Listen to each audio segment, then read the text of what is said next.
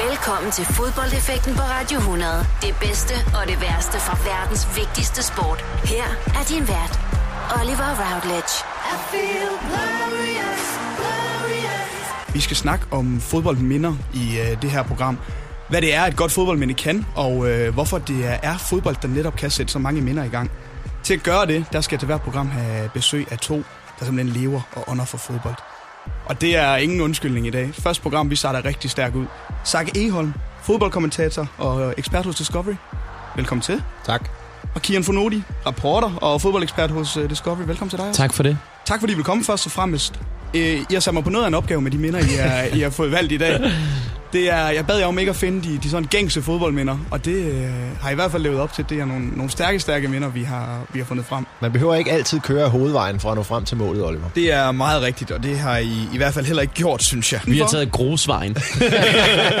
og sidevejen og alle mulige. Røften. Velkommen indenfor til fodboldeffekten her på Radio 100 sammen med mig, Oliver Routledge, og dagens gæster, Zach Eholm og Kian Fonodi. Du lytter til fodboldeffekten på Radio 100 med Oliver Routledge. Kian, hvad øh, definerer et godt fodboldminde for dig? Det er på en eller anden måde forankrer en i, en bestemt tid. Øh, og, og når man ser det fodboldminde selv mange år efter, så kan man huske øh, et, hvor man var og hvem man så det med, men også hvordan man havde det, hvor man var i sit liv og hvad man tænkte om verden på det tidspunkt. Og så betyder det rigtig meget, at det var med, med folk, man holder af. Øh, og selv hvis, man kan sige, selv hvis det ikke var med folk, man holdt af, men ikke, ikke fordi man ikke brød sig om dem, men bare sådan, man, man ikke havde noget forhold, så kan det øjeblik skabe et forhold til et andet menneske, selvom, selvom, man, selvom man måske ikke er tæt med dem til at starte med. Ja, fordi fodboldmindet, det er lige så meget kamp, men det er også de altså, folk, man oplever det sammen med, Nemlig. der gør fodboldmindet ekstraordinært og meget stærkt. Absolut. Netop fællesskabet, altså mange af de her fodboldminder, jeg har, og som ikke alt sammen er, hvad skal vi sige, fra, fra, fra øverste skuffe, men, men som på en eller anden måde har ramt mig og betydet noget for mig, det har netop også været defineret af fællesskabet, og man kan sige et ikke-eksempel på det, EM92 var jo magisk og et, definerende øjeblik for så ufattelig mange mennesker. Og for mig, fodboldmæssigt, jo, naturligvis. Jeg synes, det var helt vildt, vi vandt EM og var gammel nok til at forstå dimensionerne af det. Men jeg så finalen alene. Mm. Og derfor, og kun derfor, er den ikke lige så stor i mit sind som, som øh, VM86 for eksempel. Øh, VM98 og, og den slags. Altså, jeg så finalen i, øh, i 92 alene, og det, det, det, det, det skruer den en lille smule ned i mit sind. Men hvad, hvad tror du, det er sagt ved, ved netop fodbold, som gør, at man får sådan nogle, sådan nogle stærke følelser altså frem? Er det, er det bare sammenholdet? Mm, ja, og, og, og, og, og den der hvad skal vi sige, uforudsigelighed, et manuskript, du ikke kan skrive. Du går ind til en dag med forhåbninger, med drømme, og de kampe, hvor det så bliver indfriet, eller i virkeligheden også, hvor alt kollapser, altså hvor, hvor de store følelser kommer i kog, hvor man oplever det hele sammen. Hvor, hvor tit gør man egentlig det? Det gør man utrolig sjældent, øh, hvor, hvor alt går op, og det, øh, for mig fylder det rigtig meget. Ja, jeg tror også, især at de minder, jeg har valgt, Altså, det er virkelig sådan nogle kampe, som... Altså, du kunne virkelig ikke skrive det. Det er netop det, du siger. Nogle gange så overgår det fuldstændig ens fantasi. Man, man har forhåbninger, man tror. Nogle gange har man ikke engang nogen forventninger. Jeg har måske ikke engang nogen... Øh, for eksempel den ene kamp, jeg har valgt, øh, uh, Getafe Bayern München. Altså, ja, vi glædede os, men hvad, hvad for nogle forventninger havde man egentlig til sådan... Man, man ville ikke tro, det man blev en vanvittig kamp, og det blev det. Og det er de der, når forventningerne bliver overgået. Men det kan jo også, det kan både være en kamp, men det kan også være en enkelt episode, det kan være et ansigtsudtryk, det kan være, øh, det kan være en fejl, det kan være ja, et eller andet øh, sekund, hvor lynet slår ned, som man husker mere, end man husker helheden af kampen. Det kan være en stemning, hvis man har været på stadion, kan det være en, en, en, ja, en duft eller en lyd eller et eller andet. Der kan være så mange ting, der, der lige præcis får det til at klikke i hjernen på en. Lige om et øjeblik, der skal vi snakke meget mere om minder. I har jo taget tre minder med hver. Var det svært for jer at, at finde, hvilke minder I skulle hive med til dagens program? Nej, der gik også lidt krig, ikke?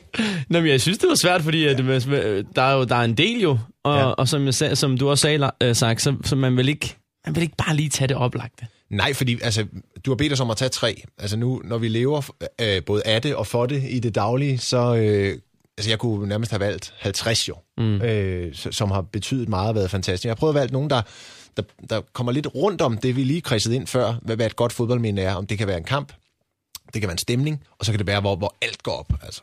Jeg får det helt næsten sådan øh, varmt i kroppen, når vi snakker om de her fodboldminder. Det er altså noget, noget helt, helt særligt. Og om et øjeblik, Sakker Kian, der hiver vi fat i det første minde, som vi har med til dagens program, og det er et, som du har haft med, Kian. Vi kan røbe så meget, at vi skal en tur til engelsk fodbold i 1999. Fodboldeffekten på Radio 100. Første minde, vi skal snakke om her i øh, fodboldeffekten og fra den store fodboldverden, det er et minde, som du har med, Kian. Mm. Vi skal 19 år tilbage i tiden på Villa Park, som er hjemmebane for Aston Villa, men det er et opgør imellem Arsenal og Manchester United. FA Cup semifinal, som skulle spilles på neutral grund. Hvorfor øh, har du det her minde med? Fordi mit hjerte er hos Manchester United, og øh, den her sæson øh, var så legendarisk. Det var sæsonen, hvor United vinder The Treble, det engelske mesterskab, FA Cup'en og Champions League. Øh, og det, den her kamp er, øh, er en af de allermest legendariske, og det var sjovt, fordi dag så, så bliver alle kamp vist, og det bliver vist direkte, og den her kamp, den blev vist på DR for skudt kl. 10 om aftenen, tror jeg, så selvom kampen ikke var slut endnu, så begyndte det ligesom forfra. Og jeg kan huske, at jeg sad og så den sammen med min far øh, derhjemme. Øh, og øh, jeg, vi skulle virkelig beherske os selv for ikke at gå på tekst-tv og se, hvad, hvad, hvad, hvad den var endt. Og, og vi formåede ikke at gøre det. Det var altså en meget begivenhedsrig kamp. Jeg har et lydklip med derfra, hvor vi skal høre, tror jeg, vi tre godt kan blive enige om, den legendariske engelske kommentator Martin Tyler sætte ord på, hvad det var for en kamp. It's a wonderful run from Giggs! Sensational goal from Ryan Giggs! Tre mål. Drevet straffespark fra en stor dansker. I 90. 20 minut. 90. 20. minut. Begået af Phil Neville Ja. på Ray Parler. Taget af Dennis Bergkamp, som skyder til venstre for Schmeichel, og Roy Keane for rødt kort. Det er nemlig rigtigt, og lad os lige hænge os lidt i det røde kort for en gang skyld. Eller i hvert fald til spilleren, der får det røde kort. Altså Roy Keane, irske Roy Keane, en kriger på den centrale midtbane for Manchester United igennem mange af Sir Alex Fergusons øh, øh, hvad skal vi sige, succesrig år i Manchester United. Men manden på den anden side, for det andet hold på midtbanen, han hedder Patrick Vieira. Han er franskmand. Og hvad er det for en rivalisering, der kører imellem Patrick Vieira og Roy Keane her i, i den her tid, men også op igennem starten af nullerne? De, de ledte jo... Øhm, de var på en eller anden måde sådan uh, the embodiment, det ved jeg ikke lige, jeg har ikke det danske ord for det, af deres hold. Uh, Roy Keane, uh, som var uh, Alex Fergusons forlængede arm på banen med, med, med hårdhed, øh, med kynisme, ledte han det United-hold. Patrick Vieira en, en, en smule mere øh, dannet som fodboldspiller, kan man sige. Mere teknisk, men også hård, også kynisk. Øh, Større international spiller, synes jeg. det, det, ja, det må man sige, men man, man må ikke underkende Roy Keane, for mange husker ham som øh, en hård hund og tackling og så videre, men han var også en rigtig, rigtig god pasningsspiller, og han havde med med en motor, han kunne med med dække store dele af banen. Men Roy Keane, den her kriger, det var vel også en mand, hvis man var på hold med ham, tror jeg i hvert fald, jeg vil have rigtig meget respekt for. Jeg ville løde en kæmpe bue om, hvis jeg skulle have spillet Det tror jeg. Altså, han, han var jo, altså, han var mobbet jo også. Altså, folk, det var en, han, hans måde at teste på. Ham der Luke Chadwick, sådan en ung wing, der kom op i øh, starten nullerne Fra United? for, for Manchester United. Ja. Og, og historien går på, at, at Roy Keane bare kørte ham øh, psykisk. Og selvom hans metoder måske var usympatiske, så var det en stor del af årsagen til, at United fik så stor succes. Men Kian, hvad er det, vi husker den her kamp for? Vi vil gerne huske den for, for Schmeichels øh, redning, øh, men, men der kom bare et endnu større ikonisk øjeblik øh, i den forlængede spilletid, da Patrick Vieira, Vieira ligger en, en fejlaflevering. Han skal spille den ud til Lee Dixon på højre bak, slår en rigtig, rigtig skidt aflevering, som i stedet ender på en indskiftet Ryan Giggs, kørt først forbi Vieira, som prøver at gøre godt for sin fejl, og så kører han ind mellem Michael, øh, Martin Keown og Lee Dix, og så kører han ind mellem de to med nogle fine, finurlige træk, og så kommer Tony Adams med sine lange lemmer og prøver at lave en sidste sekunds tackling. Men han skyder forbi ham, og så op under nettaget. Og så selvfølgelig den ikoniske jubel, hvor han tager trøjen af, og den der, det der behårede bryst. Ja, jeg, havde, jeg har aldrig forestillet mig, at Ryan Giggs ville have sådan en brystkasse. det er ikke en Gillette-reklame. Nej, det er det altså ikke. Og så ud i, i armene på, på, på sine holdkammerater og fansene, som jo også løber på banen. Altså, det er bare et af de aller, aller største øjeblikke nogensinde. Fodboldeffekten på Radio 100. De største og de værste øjeblikke i fodboldhistorien. Sakke Eholm og Kian Fonodi, I er de første gæster i uh, fodboldeffekten her på Radio 100. Tusind tak, fordi I vil komme. Vi har lige hørt om dit første minde, Kian, som var Manchester United imod Arsenal FA Cup semifinal i 1999. Og nu hvor jeg har jer, så har jeg simpelthen lavet en quiz til jer, og den går ud på, at jeg har fundet nogle uh, spørgsmål ud fra hver af de minder, som I selv har valgt. Og så skal jeg lige teste jeres paratviden inden for, inden for området. Så vi har som sagt lige hørt om FA Cup semifinalen i 1999, hvor Manchester United kvalificerer sig til finalen. Men hvem møder de i finalen? Det ved jeg godt. Ved du det? Nej, det kan jeg sgu da ikke huske. Newcastle. Uff. Ret forglemmelig kamp. 2-0 vinder de. 200 vinder, kan du huske, om du scorede? Ja, det kan jeg. Øh, Det gjorde Teddy Sheringham, som bliver skiftet ind for en skadet Roy Keane. Og så er det Paul Scholes, som scorer det andet mål. jeg- jeg- Ja, jeg- og hvad, jeg jeg- så den ikke engang. Jeg, går- jeg går nu. Du lytter til fodboldeffekten på Radio 100 med Oliver Routledge. Sagt, jeg kunne sige rigtig meget om øh, det næste klip, du har taget med. Jürgen Klopp, der for første gang er, skal spille imod sin tidligere arbejdsgiver Dortmund, og en UEFA Cup kvartfinale i 2016 mod Liverpool og Dortmund. Det er to hold, som øh, er kendt rundt omkring i, i fodboldverdenen som værende to tidligere storhold. Men jeg vil egentlig bare lægge ordet over til dig. Du var jo selv på stadion øh, den her aften, vi skal snakke om nu. Ja, altså optakten til, til returkamp, altså man kan sige en, en returkamp i en kvartfinale i Europa League. Øh, nu snakker vi om, at nogle magiske øjeblikke og, og minder for livet ikke kan skriptes på forhånd. Det må sige, det er en af dem. Fordi hvorfor skulle en kvartfinale returkamp i Europa League lige akkurat blive så magisk, som den blev? Der var rigtig mange faktorer i spil. Øh, du sagde selv Jürgen Klopp, hans forhold til øh, den tidligere klub Dortmund, hvor han jo havde taget dem til nye højder, havde reetableret dem på den internationale scene men også måske havde efterladt øh, et indtryk i klubben og rundt omkring og sige, der, der skulle en ny mand til for at tage Dortmund til nye højder. Thomas Tuchel kom til, en ung, fremadstormende tysk træner. Jeg er ret sikker på, at Jürgen Klopp havde en eller anden mission om at dukke det her og sige, øh, kan I huske mig?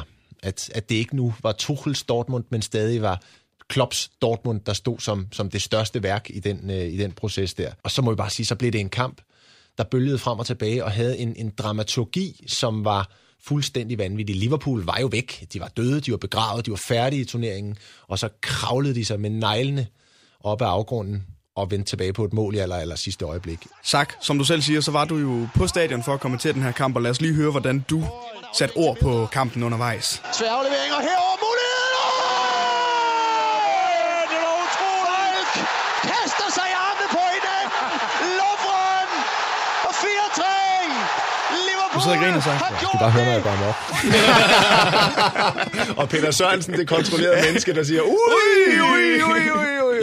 Helt fantastisk. Ej, det var sjovt at høre igen. Ja, det var, det var så ikonisk. Det var så ikonisk. I gjorde det rigtig godt. Jeg kan huske, jeg skrev til dig. Kan du huske, jeg skrev Ja, til dig huske. Det glad Kæft, de gjorde det godt. Tak. Og øh, altså det her, hvis, hvis jeg må skyde ind, øh, det her synes jeg er den bedste fodboldkamp, jeg nogensinde har set. Jeg er helt enig.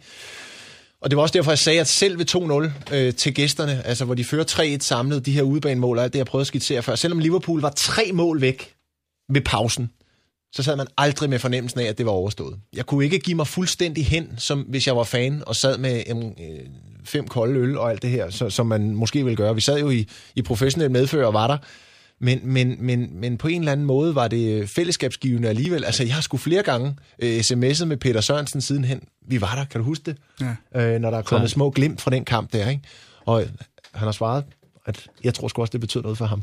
Ja, hvis jeg må indskyde noget i forhold til det her med, hvor man ser den. Jeg sad og så den derhjemme alene. Jeg havde endda en kammerat på besøg, som indimellem øh, godt kan lide, kan lide sig fodbold, andre gange øh, ikke er så vild med det. Og han satte sig ind, ind, til, ind i øh, soveværelset med min kæreste. Det lyder lidt...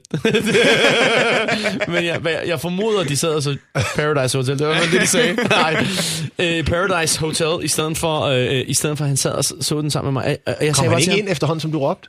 Eller jeg nej, råbte, eller hvem han råbte? kommer ind sådan ind imellem, bare lige for at kigge, men han kommer ikke ind og sætter sig permanent. Og jeg siger til ham, En af de største fejl, han har begået. du har gået glip af verdens bedste fodboldkamp. Fodboldeffekten på Radio 100. Vi skal selvfølgelig have et øh, spørgsmål knyttet til det første minde, som du havde med sagt, som var Liverpool-Dortmund 14. april 2016, UEFA Cup kvartfinalen på Anfield. Og spørgsmålet det går ud på, nu siger du, du kommenterede kvartfinalen, og du kommenterede altså også finalen, men hvem blev topscorer i UEFA-koppen i denne sæson, som altså hedder 2015-2016? Han er spanier. Man er fra Sevilla, ikke? Jo, men hvem, de havde Gamero. Hvem, Han er sgu ikke Spanier. Nej, det ved jeg godt. Han er franskmand. Hvem, hvem, hvem havde de så? Øh, Vitolo. Tolo. Perhaps. Bedste bud. Jeg tror ikke, han er fra Sevilla. Nedal. Ardit, Arduri. Nej, Nå, Bilbao, de kommer til Bilbao, semifinalen, ja. ja. tror jeg. Ja. De, de bliver slået af Sevilla, mener jeg. Jeg er ikke helt sikker. Men de når langt i den Var turnering. det Arduris det år der? Nå, Han scorede i hvert fald 10 mål i det, den sæson. Og det var jo også Ja. en, en UEFA Cup-sæson, hvor der var dansk deltagelse. Kæmpe kamp på heden mellem øh, Midtjylland og United. ja, det er Ja, rigtigt. det er også det år. Ja. Det var det år der. Hold da kæft. Hvad- det var fedt. Hvad endte de to opgør? Det kan jeg godt huske. Samlet? Det kan, det kan, ja, samlet. Åh, så skal vi lige regne. Jamen, Midtjylland scorer tre gange, og de andre scorer seks. Det er helt rigtigt. Ja. 6-3. Ja, det var flot. Den skulle jeg have haft mere tid til.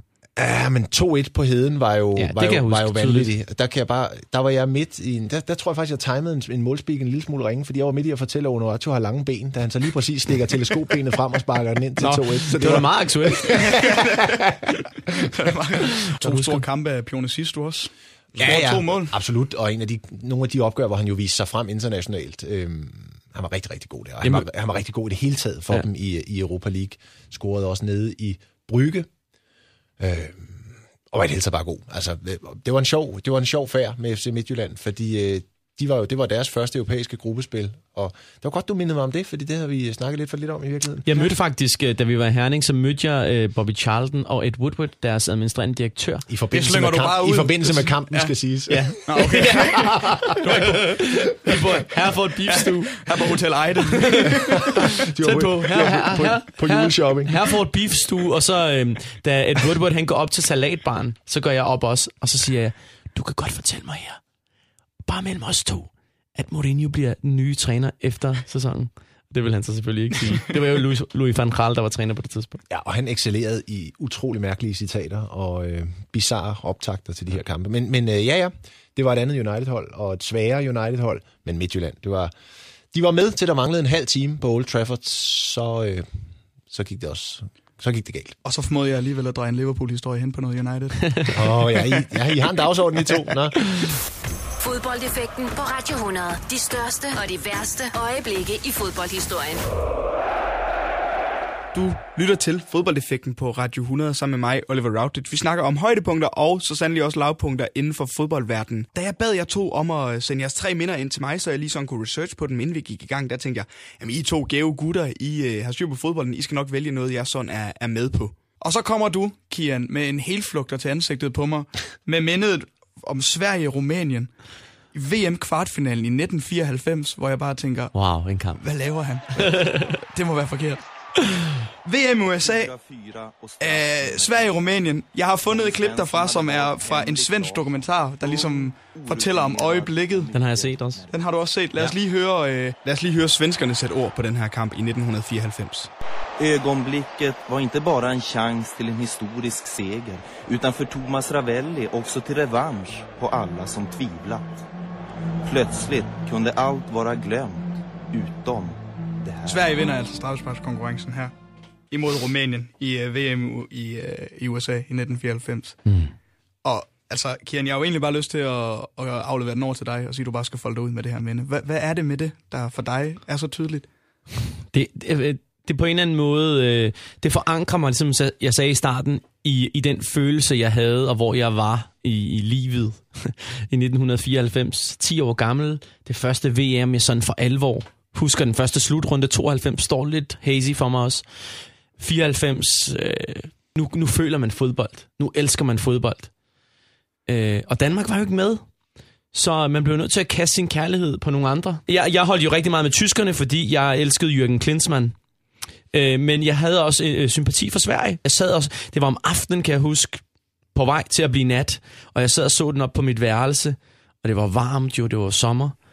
Jeg sidder under min dyne, og der er mørkt i lokalet. Og jeg sidder og kigger på mit Nokia TV. Sådan en stor kasse. I løbet af kampen, altså, den er simpelthen for spændende. Så går jeg nedenunder, hvor min far øh, sidder og ser kampen. Øh, jeg tror faktisk også, min mor er vågen på det tidspunkt. Og så sidder jeg så sammen med dem og, og, og ser dem. Ja, Men der er ikke sådan, jeg kan ikke som sådan huske andre ting, der skete under kampen, men, men så overtog den her kamp jo så, og, og for mig, øh, øh, jeg, jeg forelskede mig lidt i Thomas Ravelli, fordi han er sådan lidt, den, den her sådan lidt klovneagtige målmand, gammel, tynd, tyndhåret. Han lignede ikke nogen, nogen som helst anden, anden fodboldspiller. Lignede ikke en topatlet. Nej, nemlig ikke, og det var han jo heller ikke. Og for Ravelli var det her jo, det var slutningen af hans karriere, og for Thomas Ravelli, der var det her øh, VM, og lige netop det her øjeblik, hvor han redder de her to straffespark, det øjeblik, hvor han blev svensk folkehelt. Og han var ikke i nærheden af at være folkehelt øh, inden, inden da. Øh, Jeg har lige en sjov ting, som jeg gerne vil af med i forhold til den her straffesparkskonkurrence. Ja. Den går jo ud i, i sudden death. Øh, hvert hold brænder et straffespark i de fem første. Håkan Mild som det første der, og, øh, og så Dan Petrescu, som senere kom til Chelsea. Og så er det så, at øh, det sjette spark for Sverige, der er det Henke Larsson. Med stort rest af hår. Stor rest af hår, og han havde fået at vide, inden, øh, jeg ved ikke om det var inden kampen, eller lige en straffesparkskonkurrencen, at hvis den går sådan der, så sparker du også Henke. Og han sagde, da jeg gik ned over bolden, nej, mit hjerte var ved at banke ud af mit bryst. Og han sagde, lige inden jeg gik derned, øh, eller lige inden straffesparkskonkurrencen, havde jeg brug for en snus. Og Klaas Ingesson, som også har scoret på straf, han havde altid snus med ud til kamp. Så han fik en snus lige inden han går ned af Klaas Ingesson, som han stopper op under læben. Fordi det havde han bare brug for. Og så går han så ned og sparker den helt sindssygt sikkert ind. Helt, helt. Sætter målmanden den forkerte vej. Fuldstændig, og den er helt ude siden af det. Ja. Altså, den er så tæt på stolpen, som den overhovedet kan komme uden at røre den. Langt tilløb til, og, Ja. så, en, og så en inderside. Nemlig. Og så er det så bagefter, at uh, Bello Dedici uh, fra rumænerne så brænder på, uh, på, sit, på, der, på rumænernes sjælspark. Ham er jeg ikke så stærk på. Fodboldeffekten på Radio 100. De største og de værste øjeblikke i fodboldhistorien.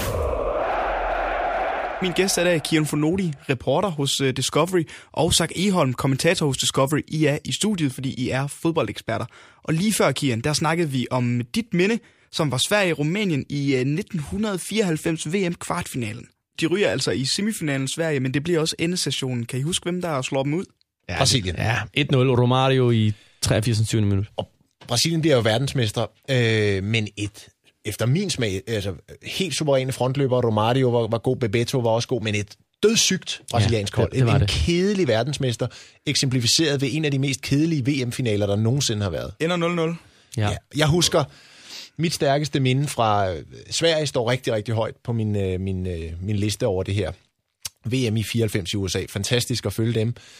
Jeg kan huske de to, der brænder. Altså øh, Baresi, som jeg elskede som spiller, brænder et af straffesparkene i, øh, i øh, straffesparkskonkurrencen i VM-finalen, og så brænder Baggio, som var min store, store held, høvler den over. Mm.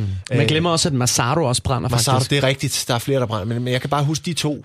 Baresi, som, som går ned i knæ og læner sig så meget bagover, jeg tænker, hvordan fanden kunne hans Ja. knæ holde til det der Ja, ja, det det Øh, i afmagt, ikke? Og så Baggio, den guddommelige hestehale, som, som sparker over, som for mig var, var den mest delikate spiller, i hvert fald jeg spejlede mm. mig i italiensk fodbold på det tidspunkt. Han var fantastisk i, i, øh, fra 8. finalen og, og så til finalen. Og så var han rigtig god VM 90 også, hvor han ja. kom ind og altså, lavede nogle mål og nogle detaljer, hvor jeg bare var blæst bagover som ung mand. Hvor, hvor man er jo som en åben bog og totalt modtagelig for, mm. når de bedste spillere folder sig ud. Og ja, især, især øh, Roberto Baggio var jeg øh, lidt smålun på, kan man sige det. Ikke i den forstand, men fodboldmæssigt var... Øh, jeg vil forsøge med alt, hvad jeg havde, at kopiere det, han kunne, for hvor er det magisk.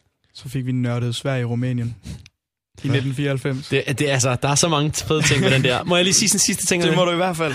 Fordi øh, da, da Sverige har en kæmpe chance ved 3 til, til, altså ved 2-2, kæmpe chance. Kent Andersen og, og den rumænske målmand Pronia laver en vild redning, og så ryger den ud til Henke Larsen, som er Larsen. kommet med. Og, og, og han, han tager et træk, og så bliver trækket lidt dårligt, og så kommer Pronia tilbage og redder. Øh, og der laver, der klipper øh, produceren over på Tommy Svensson, den svenske træner, som slår en koldbøtte. og han, af, af, en, en, en koldbøtte af, af, af, af, af skuffelse, irritation, frustration. Øhm, og, og han siger, på, øh, at efter han lavede den koldbøtte, så sortner den nærmest for hans øjne. Øh, og det skal ikke er så, da, da Sverige har fået bronzen, de slår jo Bulgarien i kampen om 3. 4. pladsen, kom, dem. kommer hjem. Ja, t- 4-0 tror jeg det var, ja. Der får han et brev af, af, af, af sin gamle idrætslærer. Tommy Svensson får et brev af sin gamle idrætslærer, som siger, t- som ønsker ham tillykke med VM-bronzen, men siger, øh, den der koldbøtte der, den havde, ikke, du, den havde du ikke fået point øh, for i, min, i, i, i mine timer. Han har ikke givet god karakter. I øvrigt et fantastisk VM. Altså, øh, på, på mange måder, synes jeg, det gjorde stort indtryk på mig. Rigtig, rigtig, rigtig mange mennesker. Jeg tror, det er, det er den slutrunde i hvert fald deroppe af, med flest tilskuere Ja, på er lægterne. Øh, og så de der totalt solsvedende omgivelser, ja. Kan jeg huske. Altså solen stod, det, det må have været så vanvittigt varmt ja. at spille det VM. Jonas Tern fortalte, at han i 8. delsfinalen mod øh, Saudi-Arabien, øh, hvor de spiller i Dallas, der taber han 5 kilo efter første halvleg. Ja. Og det er jo selvfølgelig væske. ikke? Jeg, jeg har specielt spillet fodbold i, øh, i, i USA og under varme himmelstrøg, og bare haft den der fornemmelse, som de har løbet med, dem der er nået langt i en slutrunde, hvor tærende det må være, hvor fuldstændig ja. drænende det må være, og 5 liter væske, 5 kilo. Det, det, helt det, vildt. det, er jo en stor procentuel del af ens kropsvægt. sige. sindssyge vilkår, og så jeg kan bare huske det der tv-indtryk, der kom hjem. Øh, de der ja, svedende baner og var som- fuldstændig solbadede Ja, omgivelser. og det er som om de der billederne, de var sådan, de var ikke sådan som når man filmede Danmark. Det var som om, det, at man kunne mærke, at de var blevet sendt lang, langvejs fra op gennem en satellit. Og sådan, det, de havde sådan en mærkelig feel, Ja. ja. de der billeder. det var fedt, ikke? Jo, Det er simpelthen en fornøjelse at sidde og høre jer snakke om, om banerne til VM 94. Fodboldeffekten på Radio 100. Der er altid noget, man husker. Programmet, hvor vi snakker om de højeste højdepunkter og de laveste lavpunkter inden for fodboldverdenen. Det næste klip, vi skal høre, det er et, som du har haft med sig, G. Holm. Hvad kan du hurtigt sige om, øh, om klippet, vi skal til at spille? Det her, det er mit første minde med Danmark. Øh, Første minde, du har med det danske landshold. det første minde, jeg har med det danske fodboldlandshold, ja. Skal vi ikke lige høre, hvordan det lød, det Danmark de spillede mod England? Jo da, jo da, jo da. Perfekt scoring af Allan Hansen. Helt op i målhjørnet og udligning til 1-1 for Danmark. Åh, oh, nej, nej, nej, nej. Kun sådan noget genialt kan overliste Peter Silsen åbenbart. Som en anden popsang. Sagt, der sidder du altså og snakker med her, og kan hvert et ord. Ja, øh, og jeg bliver helt rørt, når jeg hører det, fordi det er... Øh, det er det er også en af øh, indgangene til, hvorfor jeg s- kom til at lave det, jeg laver. Det er at høre Svend speak det der. Øh, og jeg er underholdt faktisk rundt omkring til familiefester og andet med at gengive de her målspeaks, og jeg kunne faktisk også betoningen og timingen og pauserne og sådan noget. Øh, så han kan jo ikke sætte en fod forkert, og nu snakker vi ikke fodboldspilleren. Han kan ikke, sige, han kan ikke sætte et komma forkert, Svend Gers jo. Han er jo, han, han er jo, det er jo ham, der er genial. Mm. Altså, det, det, det er helt ja. vildt. Øhm, han er en lige så stor stjerne på vores, i vores métier, som spillerne nede på Grønsværen er. Øhm, det, det, jeg, håber, han, jeg håber, han hører det her, fordi det er en inspiration. Det er, det er guddommeligt, virkelig. Nå, men kampen her. Nogen vil sige, at det helt store gennembrud for det danske landshold kom, da vi i 81 slår Italien med 3-1 i park. Men det er jo først frem mod EM 84, at vi for alvor træder i karakter i forhold til at kvalificere os til noget og blive en faktor. Øh, og der kommer det første tegn her. Et fint engelsk hold. Gæster en fuld øh, idrætsparken i København. Fuldsat idrætsparken. 44.500 tilskuere. Fantastisk øh, ramme og kulisse.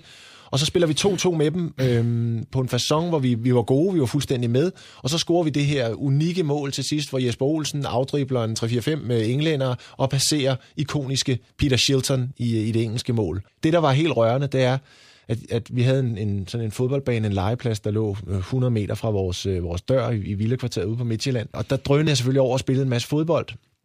Dengang kunne man ikke bare købe en trøje med, øh, med nummer 8 Jesper Olsen på. Altså det, det, det fandtes jo ikke, at man i sportsforretninger kunne købe nøjagtigt de samme landsholdstrøjer, få nummer på og tryk på og alt det her.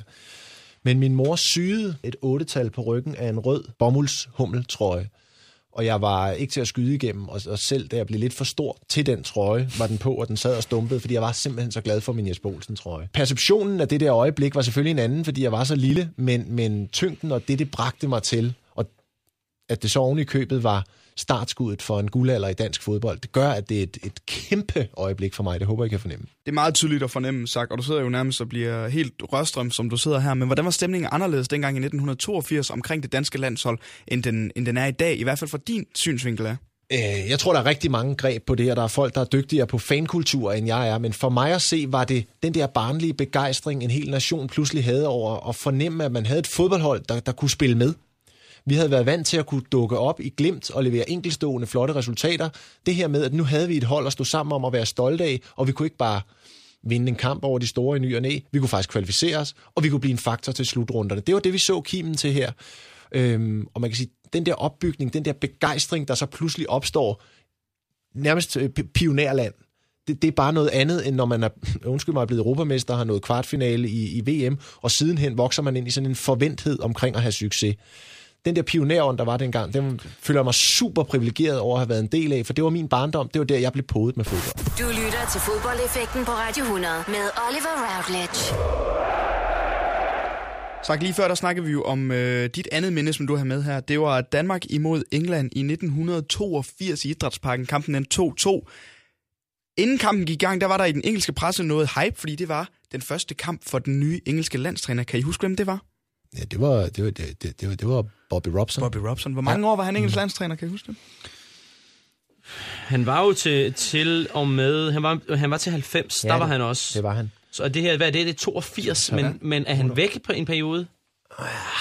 I, eller er han, er han øh, i, i alle 8 år, der, Han er ikke eller væk, 10 år? Er ikke væk og kommer tilbage. I 86 var han der også. Okay, det så- var han. så- så Der 10 siger vi år, ikke? Ja, Så hvis, var han så, to, så 82, og så to år inden da. Han siger den første kamp, som var det den Nå, første? den første, ja. Så- så otte år, ja. for, Ja, Ja, fordi otte. han har 86 også med Lineker og de gutter der. Ja, og han stopper efter VM i 90, fordi det er Graham Taylor, der, har, i, ud. der har England i 92. De spiller bronzekamp Ja, og i- taber mod i 90. Italien. Ja. Taber til Skilacci. Ja. Det er helt rigtigt. Så 8 år. 8 Ja. år. Ja. Ja. Masser af gode citater. He never fails to hit the target, but that was a miss. Ja, Bobby Robson han er fantastisk. Jeg tror, hvis der ikke er allerede er lavet en, så, øh, så er den lige øh, på trapperne. Øh, En dokumentar om Bobby Robson. Sir Bobby Robson, ja. Ja. Sir. Ja. Så Bobby Robson en fantastisk øh, karakter. Helt eminent figur. Fodboldeffekten på Radio 100. Det næste minde er samtidig også øh, dit sidste minde, Kian Funodi. Og vi skal en tur til Madrid, til den madrilienske klub øh, Getafe tilbage i 2008, som spiller imod Bayern München. Og hvorfor skal vi snakke om øh, netop det her klip? Det skal vi, fordi at, at, at øh, vi jo alle sammen på det tidspunkt elskede Getafe. Der var en kæmpe Getafe-hype i Danmark på det tidspunkt, fordi Michael Laudrup var blevet træner der, havde John Faxe Jensen som sin assistent. Og det var jo øh, den første sæson, hvor Michael Laudrup var træner i udlandet. Og nu skal vi altså høre en øh, tysk kommentator, der går helt amok over den italienske angriber Luca Tonis udligning til 3-3 dybt ind i den forlængede spilletid. Luca Toni 3 zu 3. Es ist ein Wahnsinn. Sowas habe ich noch nicht erlebt. Det lød ret vildt. Jeg kan ikke selv huske den her kamp, men hvornår kommer Michael Laudrup til Getafe, og hvad er det for et hold, han er i gang med at bygge op her, Kian? Men Michael Laudrup kommer til i 2007, og øh, Getafe investerer faktisk ret hæftigt, bruger øh, noget, der minder om 150 millioner kroner, sælger selvfølgelig også. Øh, så netto spændt på 50 millioner kroner i Getafe, det var mange penge. Han får næsten et helt nyt hold, 11 nye spillere, enten på køb, på leje eller på free transfer. Øh, så, så der starter Michael Laudrup ud og, og, og, og, og skal øh, forsøge at overpræstere med det her Getafe. Det må man sige, han gør, selvom det bliver en 14. plads i ligaen, så bliver det en pokalfinale mod Valencia, som de godt nok taber. Og så bliver det den her øh, run i, øh, i øh, Europa League, hvor at øh, de med nød og næppe kvalificerer sig, fordi de slår Twente ud i kvalifikationen, og, og, og Michael Laudrups navn er begyndt at blive hit på det her tidspunkt. Første kamp ender 1-1.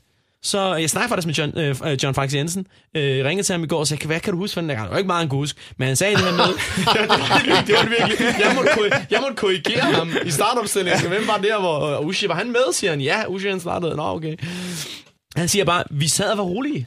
Vi sad og var rolige, siger han. Og så i det 115. minut, så får Bayern et frispark og langt øh, op på Getafes banehalvdel. Så hælder de den bare ind, og så ved jeg ikke, hvad der sker for Søløven Pato Abondantieri. Nej, han laver et kæmpe drop. Kæmpe drop. Der er ikke nogen foran ham. Nej. Og den dumper bare lige ned. Han er sådan helt nede i knæ, og skal bare lige samle den op. Og så taber han den ned fra fødderne af Luca Toni. 3-2. Og så begynder nerverne at melde sig, ikke? Mm. Og så er det så, at til sidst, der er en offside-situation. Getafe, en Getafe-spiller løber offside. Øh, Bayern München hælder den op. Oliver Kahn løber med. Bolden ryger lidt ud af feltet igen. Og det ser ud som om Oliver Kahn skubber en Getafe-spiller i ryggen, der prøver at hætte den væk. Faxe siger, dommeren tager, tager, tager øh, fløjten op til munden, og jeg ved ikke, om, om han i lige det øjeblik fik noget galt i halsen, siger Faxe. Hvorfor fløjter han ikke? Han er lige ved at fløjte For frispark. for frispark ja. til Getafe. Og så er det så, at bolden ryger, øh, ryger til en øh, Bayern-spiller, som lægger den ind, og så er det Luca Toni, Hætter den ned hælder i den jorden. jorden, og så nærmest helt op under overlæggeren. Ja. Og seriøst, jeg havde ingen forhold til Getafe selv. Jeg sad og så den sammen med nogle studiekammerater. Jeg boede uden til på det her tidspunkt, er journalist. Og det var som om, at mit yndlingshold havde tabt en Champions League-finale I sidste minut. i sidste minut. Jeg, jeg, jeg var så ødelagt. Og det er jo så mærkeligt. At bare fordi at Michael Laudrup er blevet øh, træner for Getafe, at man bliver, man, det rammer mig så hårdt. Ja, det, var, det var forfærdeligt. Og, og den måde, der skete på Getafe, var det bedste hold. Selv 10 mod 11. Ja. Ja. Men, men, men det er jo lidt sjovt, det der. Altså den identifikation, der kom fra hele Danmark med de hold, Michael Laudrup kom ud og få. Mm. Altså, jeg, jeg har været på andre stationer tidligere, hvor, hvor vi jo også har... Der, man har ligget og købt rettigheder op efter, hvor han var træner. Altså, da han var træner i Moskva i Spartak, øhm, så skulle øh, danskerne se den russiske liga og Spartaks kampe. Øh, Getafe, som du selv siger, altså Swansea, det er altså en udørk fra, øh, fra, fra Wales, ikke? Mallorca samtidig. Mallorca, også. ja. præcis. Altså, det, det, det, er, det er lidt muntert. Altså, øh, Vi er ikke helt kommet til Qatar endnu. vi er ikke helt kommet til Katar endnu. Jeg har i hvert fald ikke set nogen kamp dernede fra. Har du det, Kian? Har du siddet sådan der til øh, semifinaler i den øh, lokale pokalturnering? Tabte han ikke finalen i, Jo, det er rigtigt. Fodboldeffekten på Radio 100. De største og de værste øjeblikke i fodboldhistorien. Fodboldeffekten på Radio 100, hvor vi altså lige har vendt dit minde, Kian, som var Getafe Bayern München UEFA Cup kvartfinal i 2008. På mange måder en mærkværdig UEFA Cup også, den her øh, sæson. Ender jo med en vinder.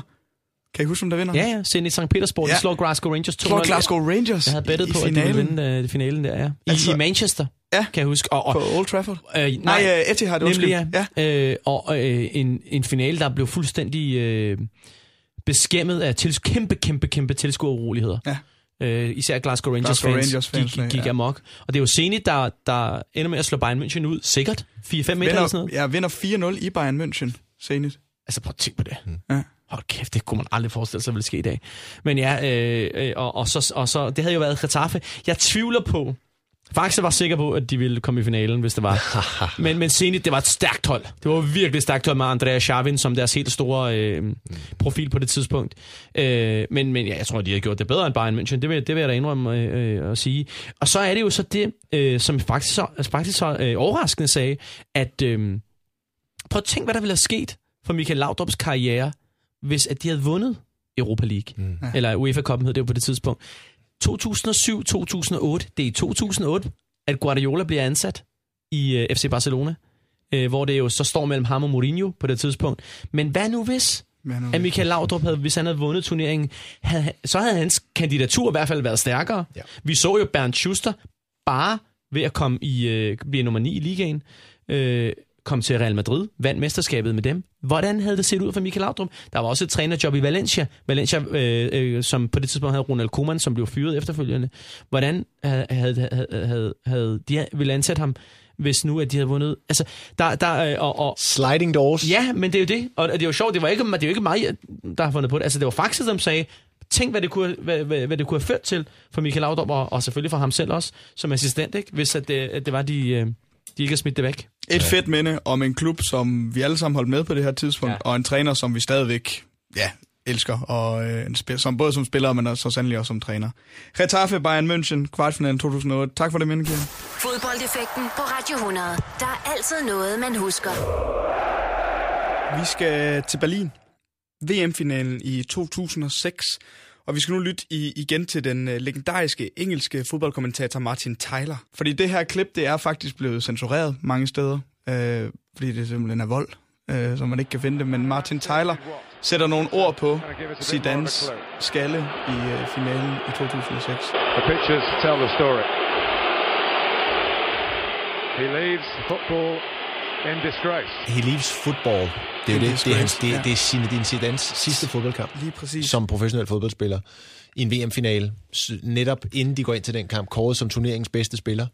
Så han er reelt på, øh, det kan godt være, at han, han slutter sekundet efter, men han er øh, tæt på toppen af sin ydeevne, har været helt afgørende for at bære Frankrig frem til VM-finalen. Han var egentlig stoppet efter Euro 2004, bliver talt tilbage på landsholdet, fordi de ikke kunne tåle så stor en overladning af, af rutinerede spillere, var i problemer i kvalifikationen. Han vender tilbage og er deres bedste spiller under VM 2006, og har åbnet finalen med på så fuldstændig flabet manér at sparke sådan et Panenka, Panenka frispark. Og ikke- Noget straffespark, Panenka. Men, men ikke bare det.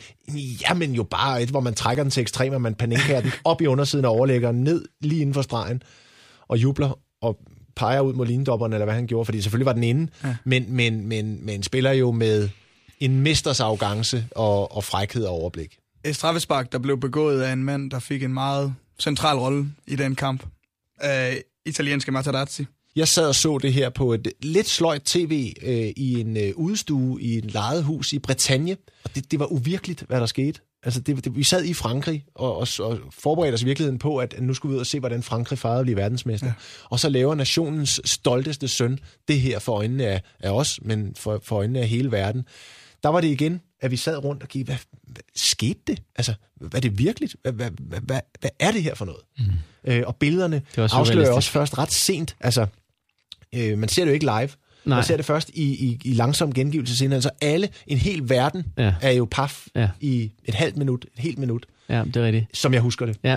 Øhm, og, og, og det var bare, altså, For vi var så forvirrede. vi var forvirret, men der var vi forvirret sammen, og vi var det på, øh, på en uovertruffen scene. Altså øh, en VM-finale slår jo alle andre, i min verden i hvert fald, øh, sportsbegivenheder skakmat. Men Zachary Holm, hvordan var øh, Zidane som spiller? Nu ser vi ham her i, i en voldelig rolle. Var det noget, han sådan gjorde ofte? Han spillede lidt med de her dæmoner på skuldrene, øh, og havde et sind, der kunne tires, og det havde Matarazzi jo læst lektien på, hånet og, og talte nedsættende om hans søster, har vi kunne øh, høre i interview efterfølgende om, om Zidans søster, og det fik ham til at, at klikke, og så, øh, ja, så slog det klik, og så sendte han sig selv på øh, lidt for tidlig pension desværre.